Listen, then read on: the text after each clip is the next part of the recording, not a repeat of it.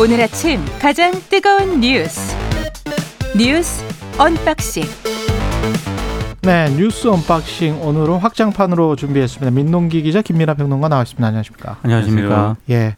오늘 오전 6시 50분 30분 전이네요. 경기 북부에 호우특보가 발효됐습니다. 경기 북동부 쪽에 돌풍과 천둥 번개를 동반한 시간당 30mm 내외의 강한 비가 오는 곳이 있다고 합니다. 임진강 수계 북한 지역에도 많은 비가 내리고 있습니다. 하천 수위가 높아지고 유속이 매우 빨라질 가능성이 있으니까요. 인근 지역에 계시는 분들, 경기 북부에 계시는 분들 안전사고에 각별히 유의하시기 바랍니다. 예, 제가 오프닝에서 말씀드렸는데 이상민 장관 탄핵 소추는 기각됐습니다. 헌법재판관 전원일치 의견으로 기각 결정이 내려졌습니다. 일단 헌법재판소는요 이상민 장관이 이태원 참사에 미흡하게 대응한 점은 있지만 파면에 이를 정도는 아니다 이렇게 판단을 했습니다. 이태원 참사 사전 예방 조치와 사후 재난 대응 그리고 이 장관의 발언 등 세 가지 쟁점에서 모두 탄핵 사유가 인정되지 않는다고 판단을 했습니다. 일단 재난 대응 과정에서 이상민 장관이 주무장관으로서 최적의 판단과 대응을 하지 못했다 하더라도 재난 대응의 미흡함을 이유로 책임을 묻는 것은 탄핵 심판 절차의 본질에 부합한다고 볼 수 없다 이렇게 판단을 했고요. 또 이태원 참사를 여러 원인이 중첩돼 발생한 재난으로 정의하면서 그 책임을 이상민 장관에게 돌리기 어렵다 이렇게 판단을 했습니다. 그리고 다소 언론이 이른바 이태원에서 수만 명이 모일 것이라고 보도를 하긴 했지만 다중 밀집 사고를 우려하는 내용은 아니었고 이 장관이 경찰이나 소방으로부터 위험 징후에 관한 내용도 보고받지 못했다 이렇게 판단을 했습니다. 물론 이제 일부 재판관 같은 경우에는 이상민 장관이 사후 재난 대응 과정과 발언에서 국가공무원법상 의무를 위반했다 이런 별개 의견을 내기는 했습니다만 그래도 파면을 정당화하는 사유가 있다고 보기는 어렵다 이렇게 판단을 했습니다. 그럼에도 그게 파면의 사유는 되지 않는다. 그렇습니다. 예. 문제는 있지만 파면에 이를 정도는 아니다라고 판단을 한 거고요. 탄핵 심판은 선고와 동시에 효력이 발생을 하기 때문에 이상민 장관이 장관 직무에 즉각 복귀를 했고요. 어제 충남 청양군에 그 피해 현장, 농경지 피해라든가 이재민이 발생한 피해 현장을 찾아, 찾았고요. 정부 세종청사 중앙재난안전상황실에서 첫날 근무를 또 수행을 했습니다. 예. 그 탄핵 심판이 예를 들면 뭐 인용이 될 것이라든지 뭐 야당의 기대대로 될 것이다라고 하는 전망은 애초에 사실 그렇게 많지 않았습니다. 그래서 기각 가능성이 크다 이렇게들 봤고, 그러니까 이 탄핵 심판이라는 것은 법률과 또는 헌법에 이제 어떤 위반한 정도가 중대한 경우에 그것을 바로잡는 취지로서 이제 탄핵 심판이 진행이 돼야 되는데 지금 이제 헌법재판소의 결정의 내용은 지금 말씀하셨다시피 어 이 중대한 어떤 헌법과 법률 위반이 없었다라고 보는 것이고, 그러니까 이게 무능한 것은 법률 위반이 아니다 이것이죠. 이거죠. 예. 이 얘기죠. 예. 그리고 이제 있더라도 소폭의 이제 어떤 법률 위반이라고 볼 수 있는 부분이 있더라도 한 사람의 한 사람의 책임은 아니다. 그렇죠. 예. 탄핵에 이를 정도의 중대성은 아니고 말씀하신 대로 또 이상민 장관만의 책임이 아니다. 뭐 이런 음. 여러 가지 논리인데 예. 어쨌든 이런 뭐 이런 부분들을 들어서 결국 탄핵이 기각이 됐고 애초에 이제 예상된 것이었다는 점을 들어서 오늘 뭐 보수 언론이라든가 그다음에 뭐 여당의 태도도 그렇습니다만 거대 야당의 어떤 뭐 이 탄핵 소추권의 뭐 남용이라든지 뭐 그런 것들이 드러난 것이다 이렇게 막 평가를 하고 있습니다.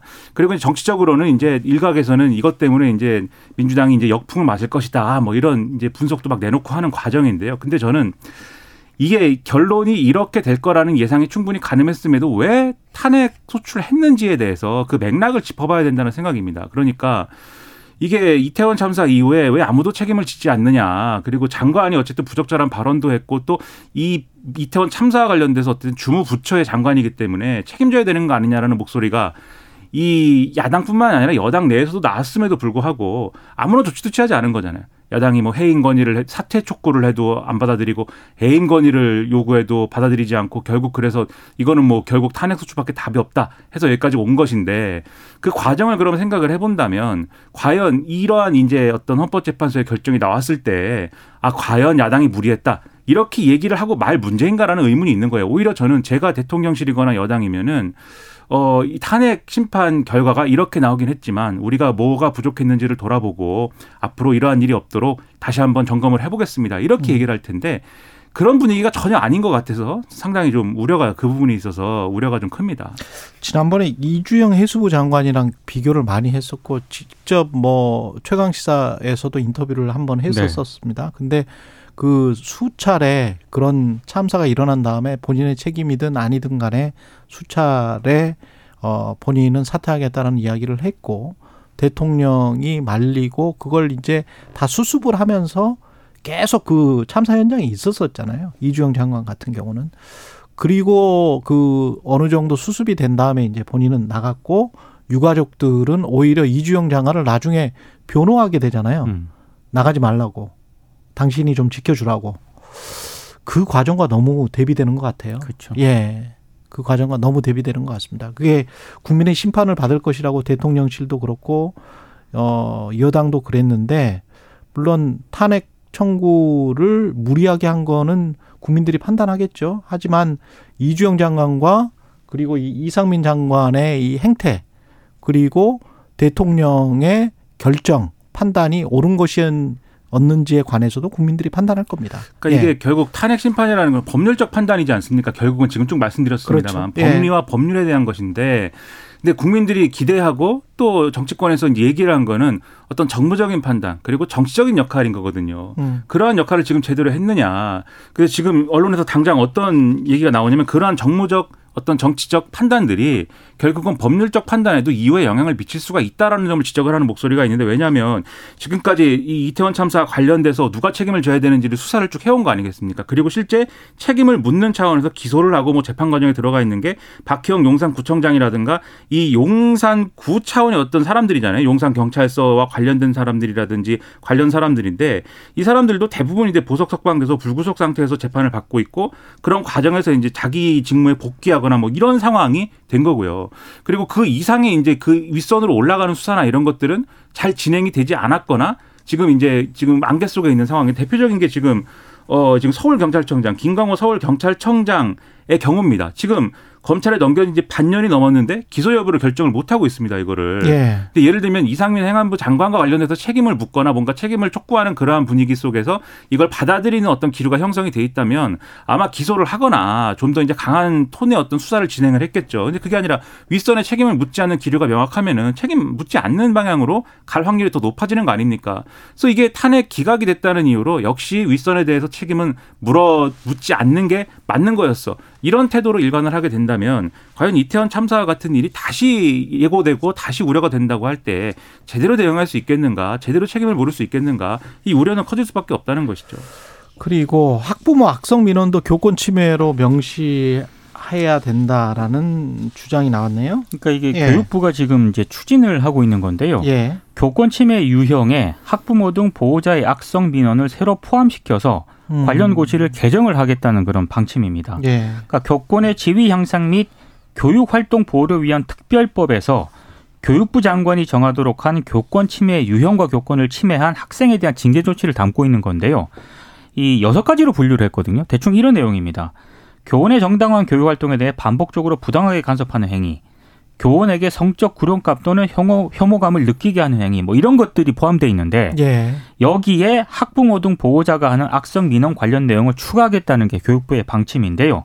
만약에 이게 이제 교권 침해 유형으로 추가가 되면 앞으로 이제 교권 침해 가해자가 될 학부모는 급격히 늘어날 수밖에 없는 것으로 일단 예상이 되고 있고요. 그렇겠습니다. 그렇게 되면은 또 아니면 교... 좀 조심해서 좀 줄어들든지 조심을 하든가 아니면 네. 늘어나든가 이제 네. 그렇게 되는데 교육부가 또 교권 침해 가해 학부모를 처벌하는 제도도 지금 검토를 하고 있거든요. 예. 이렇게 되면은 만약에 고시가 이런 쪽으로 개정이 되면 악성 민원을 한 악, 학부모도 이제 처벌이 될 수 있다는 그런 얘기가 나오고 있는 그런 상황인데 교육부가 또 이 외에도요 학부모가 교사에게 전화, 방문, 음. SNS를 할 때 가이드라인을 만들어서 교사가 아닌 별도의 담당자를 정해서 민원을 전달하는 그런 방안도 지금 마련하겠다는 방침입니다.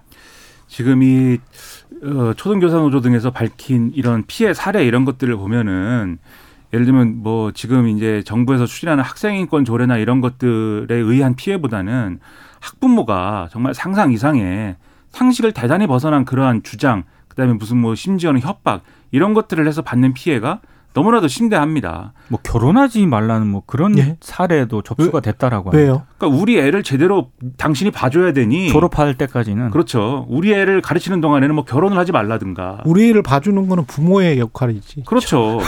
그렇죠. 일차적인 책임은 부모한테 있죠. 네. 그렇죠. 네. 뭐 온갖 것을 가지고. 네. 이 교사를 특히 이제 젊고 그다음에 여성인 경우에 오히려 이제 젊은 남성인 경우에는 그래도 아 젊은 남성 선생님이 저 정도 해주면 우리 애를 잘 봐주고 있어 이렇게 생각하는 학부모들이 많은데 예. 이건 이제 그러니까 이 교사 노조 등의 주장입니다. 예. 젊은 여성의 경우에는 그만큼 또 당신이 우리 애를 봐줘야 돼 이런 것들 잘 봐줘야 되는데 이게 이렇게 하면 안 돼라는 식의 그렇게 하면 아이들 교육에 좋지 않아. 어, 당신이 애를 안 낳아서 모르는 거야. 이런 식의 지적이 이 교사들에게는 그야말로 실질적인 압박이고 실질적인 어떤 어려움으로 다가올 수밖에 없다. 이걸 호소를 하고 있습니다. 그리고 이런 것들에 대해서 예를 들면은 학교장이라든가 사실은 이제 학교 차원에서 이 교사를 보호하는 그런 것들이 작동해야 되지 않습니까? 근데 그런 것도 없고 다 결국 일선 교사들한테 다 책임 떠넘기고 다 이 사람들이 다 감당하지 않으면 안 되는 시스템 화 돼 있기 때문에 그것이 문제라고 하고 있어서 사실 교육부가 뭐 학생 인권 조례 이런 얘기를 할 때가 아니라 지금 얘기하는 것처럼 학부모들이 이러한 이제 악성 민원인으로 돌변해 가지고 이러한 일을 하지 못하도록 하는 그런 것들에 더 힘을 써야 되는 때가 네. 맞는 거죠. 다만 이런 의론이 있습니다. 이게 어쨌든 법적으로 맞고 제도적으로 그렇죠. 맞게 되면 예. 요 구멍을 또 찾아 아이, 찾는 사람들이 있죠. 그렇죠. 특히 그리고 이제 그것 또 그것 때문에 또 왜곡될 수가 있어요. 그렇습니다. 예. 그런 것들까지 포함해 가지고 예. 좀이 잘 작동할 수 있는 그러한 것들을 만들어야 되는 것에 더해서 우리의 이, 이 지금 학교 현장과 교사에 대한 인식 자체도 크게 바뀌지 않으면 안 되는 때고 우리 아이를 어 교육을 하고 보육을 해야 되는 최종적인 책임은 결국 학부모에게 있는 것이고 또 그 학부모가 그러한 책임이 버겁다고 할 경우에는 국가가 어떻게 이것을 지원하고 보완해 줄 것인지에 대한 논의까지도 연결해서 사고하지 않으면 이 문제 쉽게 해결하기 어려운 거여서 음. 그런 부분에 있어서의 노력을 최대한의 노력을 경주해야 된다 그런 얘기인 거죠. 서로를 존중하고 존경하는 그런 그런 마음 문화가 좀 이게 원칙적인 이야기입니다만은 제 아이가 지금 뭐 이미 이제 취업을 해, 해 있는 상황인데 여의도에 있는 어떤 그 초등학교에 다녔었어요. 근데 그 선생님이 늘 학생들에게 어 너희는 세계 넘버 원이다. 1등이다. 항상 뭐 어, 자신감을 가져라 이런 이야기를 구호를 외쳤는데 그게 굉장히 큰 힘이 됐나 봐요. 음. 서로 간에. 음 그래서 그 반 아이들 아직도 만나더라고요. 그리고 그 선생님도 찾아가고. 음. 근데 기본적으로 우리가 생각하는 학교 교육의 모습은 그런 거잖아요. 그 인성과 관련된 것들이잖아요. 그래서 아이들에게 자신감을 키워주고 그리고 그렇게 성실하게 노력하는 선생님들이 또 현장에 굉장히 많거든요. 그러면 학부모들도 그런 선생님들을 좀 북돋워 주셨으면 좋겠어요. 어.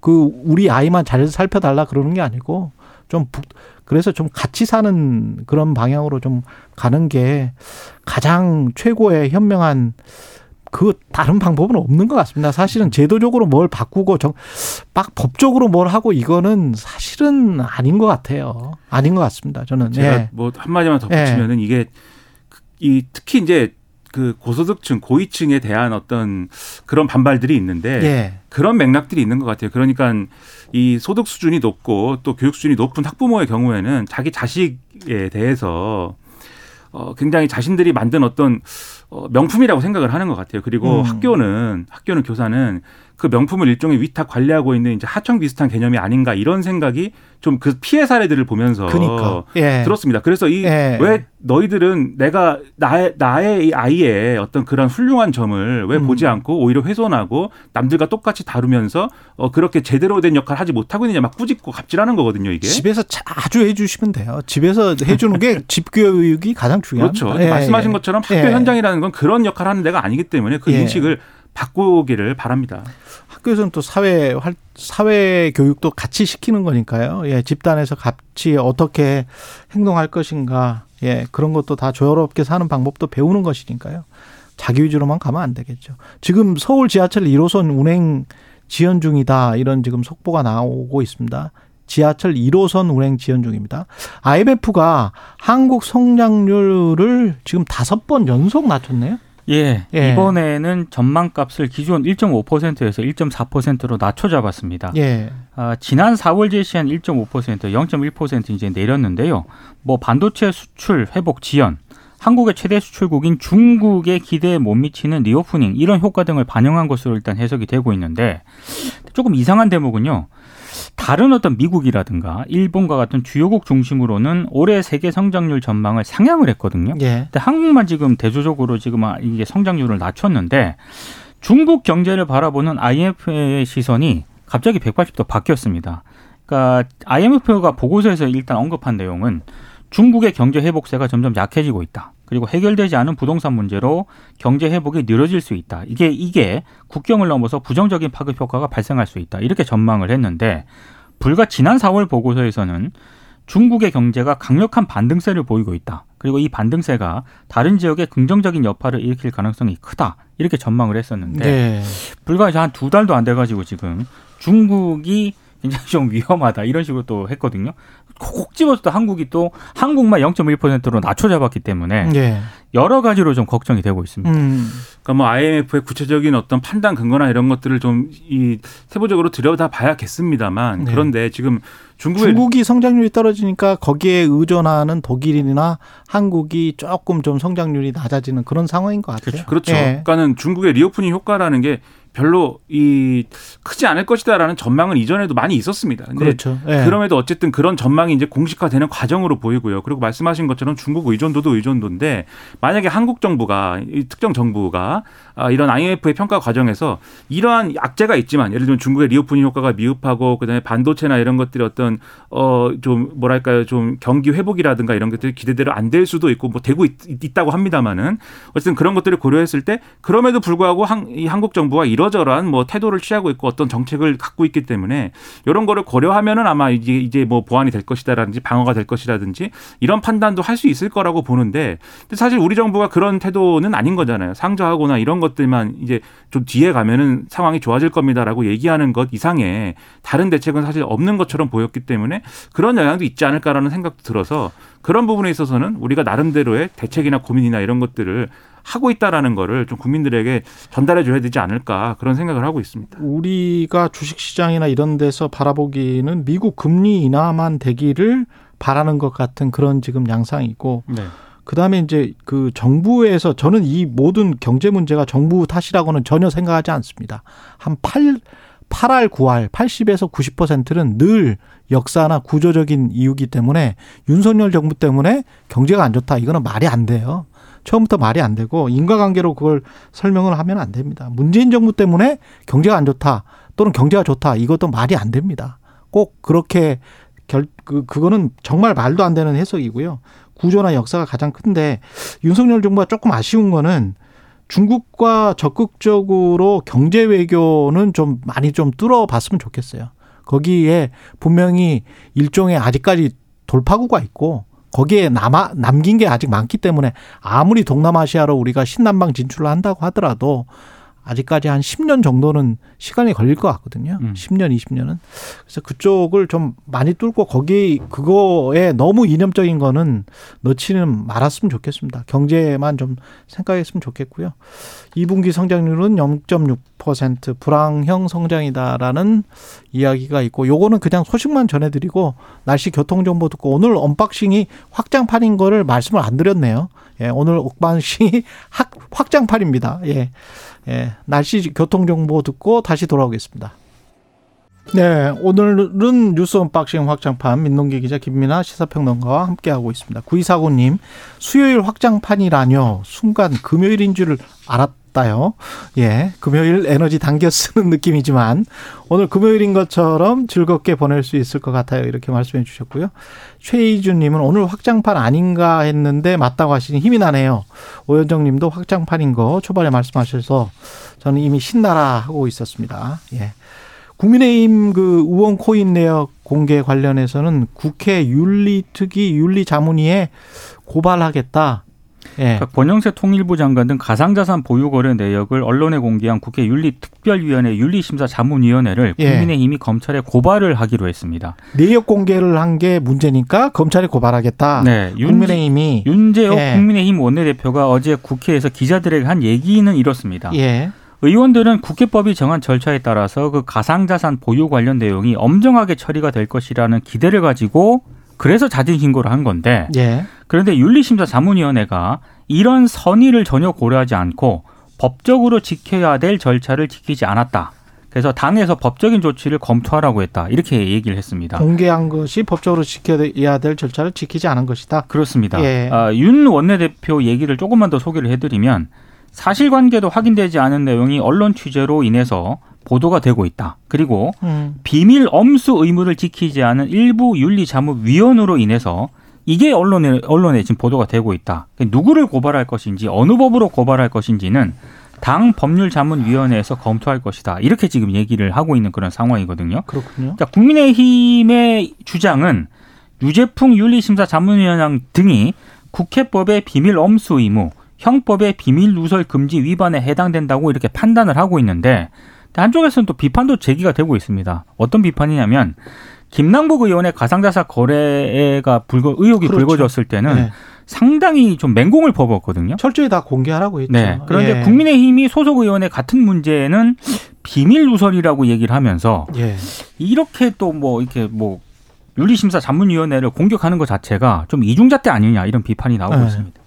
저는 이게 백보 양보를 해서 예를, 예를 들면 윤리심사 자문위가 뭐 법적으로 이제 어떤 것들을 이제 뭔가 뭐 어떤 거 법을 어겼다든지 이러면 고발할 수 있는데 그 전에 이 국민의힘이 얘기를 해야 될 것은 이 코인 논란, 그러니까 권영세 장관 전 장관의 어떤 문제에 대해서 권영세 장관의 문제에 대해서 어떻게 하겠다라는 게 먼저 있어야죠. 이걸 대해서 음. 우리가 뭐 어, 어떤 어떤 대응을 통해서 어떻게 바로 잡겠다든지 당내 뭔가를 통해서 지금 가상자산 신고 안 한 사람들도 다 찾아내 가지고 적절성 여부를 평가하겠다든지 그러나 우리가 이렇게 강하게 뭔가 가상자산 얘기를 할 건데 윤리심사 자본위가 이렇게 한 거는 법적 위반 여부가 있, 이 여부가 논란이 되니 이건 대응을 하겠 다든지 이렇게 얘기를 해야 최소한 국민들이 그렇죠. 아 이게 가상자산 문제와 관련돼서는 국민의힘이 어떻게 엄정하게 대응을 한다는 그 기본 원칙이 있구나 이렇게 생각할 거 아닙니까? 근데 남의 가상자산에 대해서는 막 공격을 하더니 자기들의 문제가 불거지니까는 이걸 이 지적한 사람들을 공격한다라는 이미지가 돼버리면 그 진정성을 누가 확인할 수 있겠습니까? 국민의힘에 대해서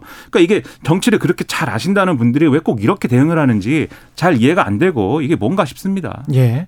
그리고 쌍방울 대북 성공 관련해서는 이화영 전 부지사에 대한 재판이 있었는데 이 부지사의 아내가 법정에서 그 이견을 공개적으로 노출했습니다. 이게 참 이상한 풍경이 어제 예. 펼쳐졌습니다. 이게 뭐예요? 그러니까 어, 변호인 해임 문제를 놓고요. 예. 이화영 전 부지사하고 아내가 서로 다른 의견을 지금 법정에서, 법정에서? 노, 노출을 한 건데 어제 이제 배우자가 소송 대리인 해임 신고를 제출했거든요. 예. 근데 재판부가 이거와 관련한 이화영 전 부지사 의견을 물었습니다. 그러니까 음. 이화영 전 부지사는 이렇게 대답을 합니다. 수감 중이어서 법정에 오기까지 그런 얘기를 못 들었다. 집사람이 오해하는 것 같고 충분히 상의되지 않은 의사를 표현한 것 같은데 변호인 해임은 자신의 의사가 아니다. 법정에서 이렇게 얘기를 한 겁니다. 아, 부인이 밖에서 지금 변호인을 해임한 상태인 그렇습니다. 예. 근데 이 발언을 지켜보던 그 아내가 예. 그렇게 얘기하면 안 된다라고 소리를 쳤고요. 그래서 재판부가 그 아내에게 발언 기회를 줬거든요. 예. 그 발언 기회를 줬을 때 아내가 이렇게 얘기를 합니다. 옥중 편지에서는 이재명에게 쌍방울 측의 대북 송금을 보고한 적 없다고 해서 그래서 자신이 해임서를 냈는데 남편이 하지도 않은 일을 왜 했다고 하는지 도대체 이해가 가지 않는다라고 얘기를 했고요. 검찰에 회유당하는지도 모르는 것 같고 정말 답답하다. 정신 차려야 한다. 이렇게 언성을 높였습니다. 어, 이게 왜 이렇게 얘기가 됐냐면은 네. 이재명 민주당 대표에게 지시받거나 보고한 일이 없었다. 대북 송금과 관련해서 네. 이게 지금까지 이화영 전 부지사가 주장을 해온 내용인데 네. 최근 검찰 조사에서 대북 송금 사실을 이재명 대표에게 보고했다 이렇게 취지로 진술한 것으로 언론에 보도가 되지 않았습니까? 그런 취지로. 네. 예. 그런데 이 언론 보도 3일 뒤에 이화영 전 부지사가 옥중 편지를 또 씁니다. 그렇죠. 이 옥중 편지에서는 진술 보도는 사실이 아니다라면서 입장을 다시 뒤집었거든요. 그렇죠. 그러니까 이걸 보고 아내가 그럼 기존 변호사들이 좀 문제가 있다라고 판단을 해서 음. 그래서 이제 해임 신고서를 재판부에 제출을 한 건데 어제 또 이화영 전 지사 의 부지사의 얘기는 또 달랐던 겁니다. 어떤 거였어요? 그러니까 아까 얘기한 것처럼 이건 자신의 의사가 아니다. 이 해임서와 관련해서 네. 라고 얘기를 한 거기 때문에 그래서 어제 원래는 직접 입을 열지 않겠느냐 이화영 전 부지사가 예. 이렇게 예상을 했었는데 변호인단이 모두 출석을 안 하면서 다시 재판이 연기가 됐습니다. 어제 30분 만에 끝났습니다. 지금 사실 다 그 알고 싶은 것은 보고했다 안 했다 그리고 알았다라고 대답했다 안 했다 이거 아니에요? 그렇죠. 근데 거기에 관해서는 어제 재판에서는 없었어요. 아예 없었고요. 아. 이화영 전 부지사하고 아내가 음. 서로 다른 얘기를 하는 바람에 재판이 또 연기가 돼 버렸습니다. 그러니까 이게 뭔지 모르겠습니다. 법정에서 왜 갑자기 부부 싸움을 예, 하게 됐는지. 예. 네, 이런 맥락은 있는 거예요. 그러니까 이화영 부지사 진술이 바뀌었다라는 보도가 나오고 나서 네. 많은 분석들이 있었습니다. 왜 그러는 거냐. 그렇죠. 그러니까 이화영 전 부지사가 이대로 가면은 자기가 이제 과도한 형량을 받고 소위 속되게 말하면 뒤집어 쓸 것 같아서 그래서 이제 태도를 바꿔서 국민의힘 측에서 볼 때는 이제 진실을 말하기 시작했다 이런 것이고 민주당 측에서 볼 때는 아 검찰의 회의에 넘어갔다 이제 이런 건데 근데 이 이화영 전 부지사가 어쨌든 스스로 진술을 바꿨다라고 그러면은 이게 결국은 진실을 말하게 됐다라고 하는 어떤 이런 뭐랄까요 시각이 훨씬 더 우세할 수밖에 없는 거예요. 근데 바로 그 다음에 어떤 상황이 있었냐면 이화영 전 부지사 이제 이 배우자가 탄원서를 써서 그렇죠. 민주당 측에 이제 주장을 한 거 아니겠습니까? 지금 검찰에 의해서 고립돼 있고 이런 회유를 받고 있고 이, 이대로 가면은 큰일 난다. 이거 도 도와줘야 된다. 그러니까 사실 민주당이 일종의 SOS를 신호를 보낸 건데 그러고 나서 이제 보도가 나온 것이 민주당 측의 인사가 이화영 전 부지사 측 만나가지고 이제 같이 대응하는 방법이나 이런 것들을 논의를 했다. 이 보도가 또 나온 것이고 그러면서 이화영 전 부지사 이제 옥중 편지가 또 나오고 이런 상황이 된 거거든요. 그러니까 이게 완전히 이제 양측의 해석은 지금 말씀드린 대로 한쪽은 이화영 전 부지사가 뭔가 진실을 얘기하려고 그러는데 민주당하고 그이 음. 이 배우자를 고리로 해서 민주당하고 지금 이재명 대표 쪽이 그 못하게 하려고 막는 거다. 아니다 이런 주장하는 것이고 반대쪽에서는 아니다 이화영 전 부지사가 계속해서 이제 수사를 계속 바꾸는 상황에서 예. 검찰에 의해서 계속 뭐 쉽게 얘기하면 가스라이팅 당하고 해서 이거를 지금 뭐 검찰의 어떤 이재명 대표를 잡아야겠다라는 프레임에 넘어가고 있는 거고 배우자가 그걸 말리고 있는 거다 이렇게 지금 주장을 할 거라는 겁니다. 그 주장이 부딪히고 있는 건데 국민들이 볼 때 뭐 어떤 부분이 더 설명이 잘 되는지는 앞으로 두고 봐야 할 일인 것 같은데 근데 문제는 어쨌든 핵심적으로는 그럼 과연 그럼 진실은 무엇인가 이것을 밝혀내는 과정이라는 게 얼마나 신뢰성 있게 진행되느냐 음, 그렇죠. 이게 핵심 아니겠습니까? 근데 이런 논란 자체가 그 길을 지금 다 뭐 망가뜨리고 있는 것 같아요. 그래서 지금 이럴 게 아니라 명확하게 민주당도 그렇고 이하영 부지사도 그렇고 이 진실에 대해서 얘기를 하자 이것에 대한 태도를 명확하게 하고 국민의힘도 이 상황을 막 불려서 어떤 정쟁이나 어떤 공세를 펴는 근거로 삼기보다는 이 과연 무슨 일인 것인가에 대해서 명확하게 하자라는 취지로 접근했으면 좋겠습니다. 예. 오늘 오전 7시 40분 경기 포천시 지역에 호우 경보가 발효됐고요. 기상 상황을 계속 알아보고 주변에 있는 분들에게 좀 알려주시면 좋을 것 같습니다. 오늘 오전 7시 40분 경기 포천시 지역에 호우 경보 발효됐습니다. 하천변 물에 잠긴 도로는 통행하지 않도록 주의하시기 바랍니다. 그리고 민주당이 체포동의안 관련해서 기명 투표를 하는 걸 혁신위에서 제안을 한 겁니까? 네, 김은경 혁신위원장이요. 예. 지난 21일 국회 기자간담회 에서 어, 국회의원 체포 동의안 표결 방식을 기명으로 바꾸는 국회법 개정안을 21대 국회에서 처리하자 이렇게 제안을 했습니다. 그러니까 취지는 이런 것 같아요. 국회의원 책임을 좀 무겁게 할 수 있다. 그리고 국민의 알 권리 보장 차원에서 이게 공개돼야 한다. 다른 선진국에서도 이미 오래전부터 기명 표결로 처리하고 있다. 이런 근거를 들었고요. 그리고 이제 이런 것도 있는 것 같아요.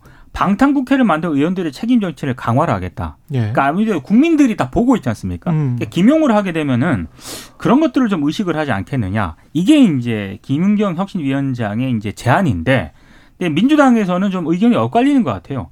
책임 정치라는 측면에서는 투표 결과에 책임지는 게 필요하다는 그런 의견이 있는 반면에 이른바 비명계 의원들 같은 경우에는 아니 그러면 방탄국회를 오히려 강화할 수 있다라고 반대를 음. 하고 있고 특히 만약에 이재명 대표와 관련한 뭐 불체포 특권 이런 거 표결을 할 때 아까 대북 성공 같은 거 그렇습니다. 네. 만약에 뭐 찬성 의원 하는 명단이 쭉 공개가 될 거 아닙니까? 그렇죠. 그러면 강성 지지자들이 결국에는 자신들을 공격을 할 것이다. 낙선 운동할 것이다. 네. 이런 점을 네. 우려를 하고 있기 때문에 반대를 하고 있습니다. 음. 규리 회수를 건너면 뭐 탱자가 된다 탱자. 이런 말도 있지 않습니까? 그러니까 애초에 김영 투표로 바꾸자는 취지의 어떤 주장이 나온 거는 이 김은경 혁신이만 하는 얘기가 아니고 이전에 이제 많이 거론이 나왔죠? 됐던 얘기예요. 왜냐하면 음. 국회의원들이 애초에 이제 이걸 무기명으로 한 이유는 지금 우려가 되는 것처럼 당 론이라든가 또는 권력이라든가 이런 거 눈치 보지 말고 네. 이 인사에 관한 거는 명확하게 본인의 스스로의 양심에 따라서 판단해라라는 취지로 무기명 투표를 하는 거지만 실제로는 국회의원들이 동업자 의식으로 사실 이게 체포동의안이 가결되는 게 맞는데 어, 무기명 투표이기 때문에 그 익명 뒤에 숨어가지고 다 부결시키는 거 아니냐라는 그러한 현실이 아니냐 이런 지적이 있다 보니까 이걸 기명 투표로 바꾸자라는 지적들이 언론을 통해서든 뭐 다른 데서를 통해서도 학계를 통해서든 많이 지적이 됐었어요. 예. 그리고 그러한 근거로서 앞서 말씀하셨지만 다른 나라의 경우에는 기명으로 한다 뭐 이런 음. 것들이 근거가 제시됐던 거거든요. 근데 이게 음. 민주당 내의 논의로 막 들어가니까 이재명 대표 체포동의안 표결과 관련된 비명계의 뭐 이런 우려 이런 게 되지 않습니까? 이게 근데 지구가 이재명 대표를 중심으로 도는 게 아니잖아요. 그러니까 제가 이게 볼 때는 체포동의안에 대해서 어떻게 표결했는지를 스스로 책임지지 못하는 표결이라고 하면은 그 정치인의 자격이 있습니까? 그게 공개가 되더라도 공개가 되더라도 나는 이런 이유로 이렇게 표결했다라는 것을 말하고 설득할 수 있어야 되는 거 아니겠습니까? 그런 점에서 기명 투표를 그러면 민주당만 하는 거예요? 국민의힘도 같이 하는 거예요? 그 이건 국회법을 이제 국회법을 바꿔야 되는, 바꿔야 되는 거죠. 이거. 그렇습니다. 그렇죠? 예. 그런 법을 바꾸자라고 지금 얘기를 하는 건데 예. 그렇게 그러니까 그런 시스템에 대해서 얘기를 하는 게 필요하지 무슨 얘기를 할 때마다 다 이재명 방탄 이 얘기를 갖고 얘기를 하면 그게 음. 무슨 이 제도 개선 논의에 무슨 도움이 되겠습니까? 그러니까 민주당의 딜레마인 것 같아요. 지금 뭘 하면 예. 이게 이재명 대표에게 유리하냐 불리하냐 이게 먼저 나오니까 어떻게 그런 얘기만 계속 합니까? 지금 예. 어떻게 당에 해야 될 일도 많고 민생도 다 문제가 있는데 어떻게 당의 최대 관심사가 명낙 회동이고 뭐 이런 거면 안 되는 거 아닙니까? 하, 헛갈리네. 여기까지 하겠습니다. 뉴스 언박싱 민동기 기자 김민하 평론가였습니다. 고맙습니다. 고맙습니다. 고맙습니다. 예.